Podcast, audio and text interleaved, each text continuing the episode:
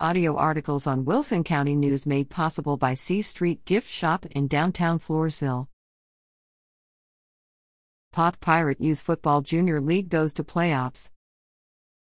The Poth Pirate Youth Football Junior League bracket 9 tenths players gather with their coaches after completing their season and securing a spot in the playoffs. Congratulations!